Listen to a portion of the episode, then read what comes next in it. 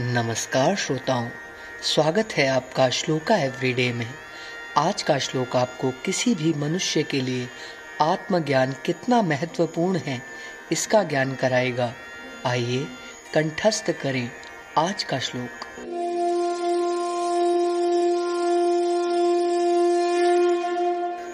यस्य नास्ति स्वयं प्रज्ञा शास्त्रं तस्य करोति किं?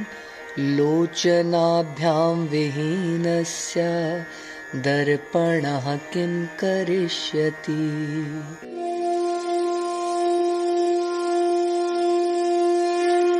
अर्थात जिस मनुष्य में स्वयं का विवेक, चेतना एवं बोध नहीं है, उसके लिए शास्त्र क्या कर सकता है? जैसे बिना आँखों के एक व्यक्ति अर्थात अंधे मनुष्य के लिए दर्पण क्या कर सकता है?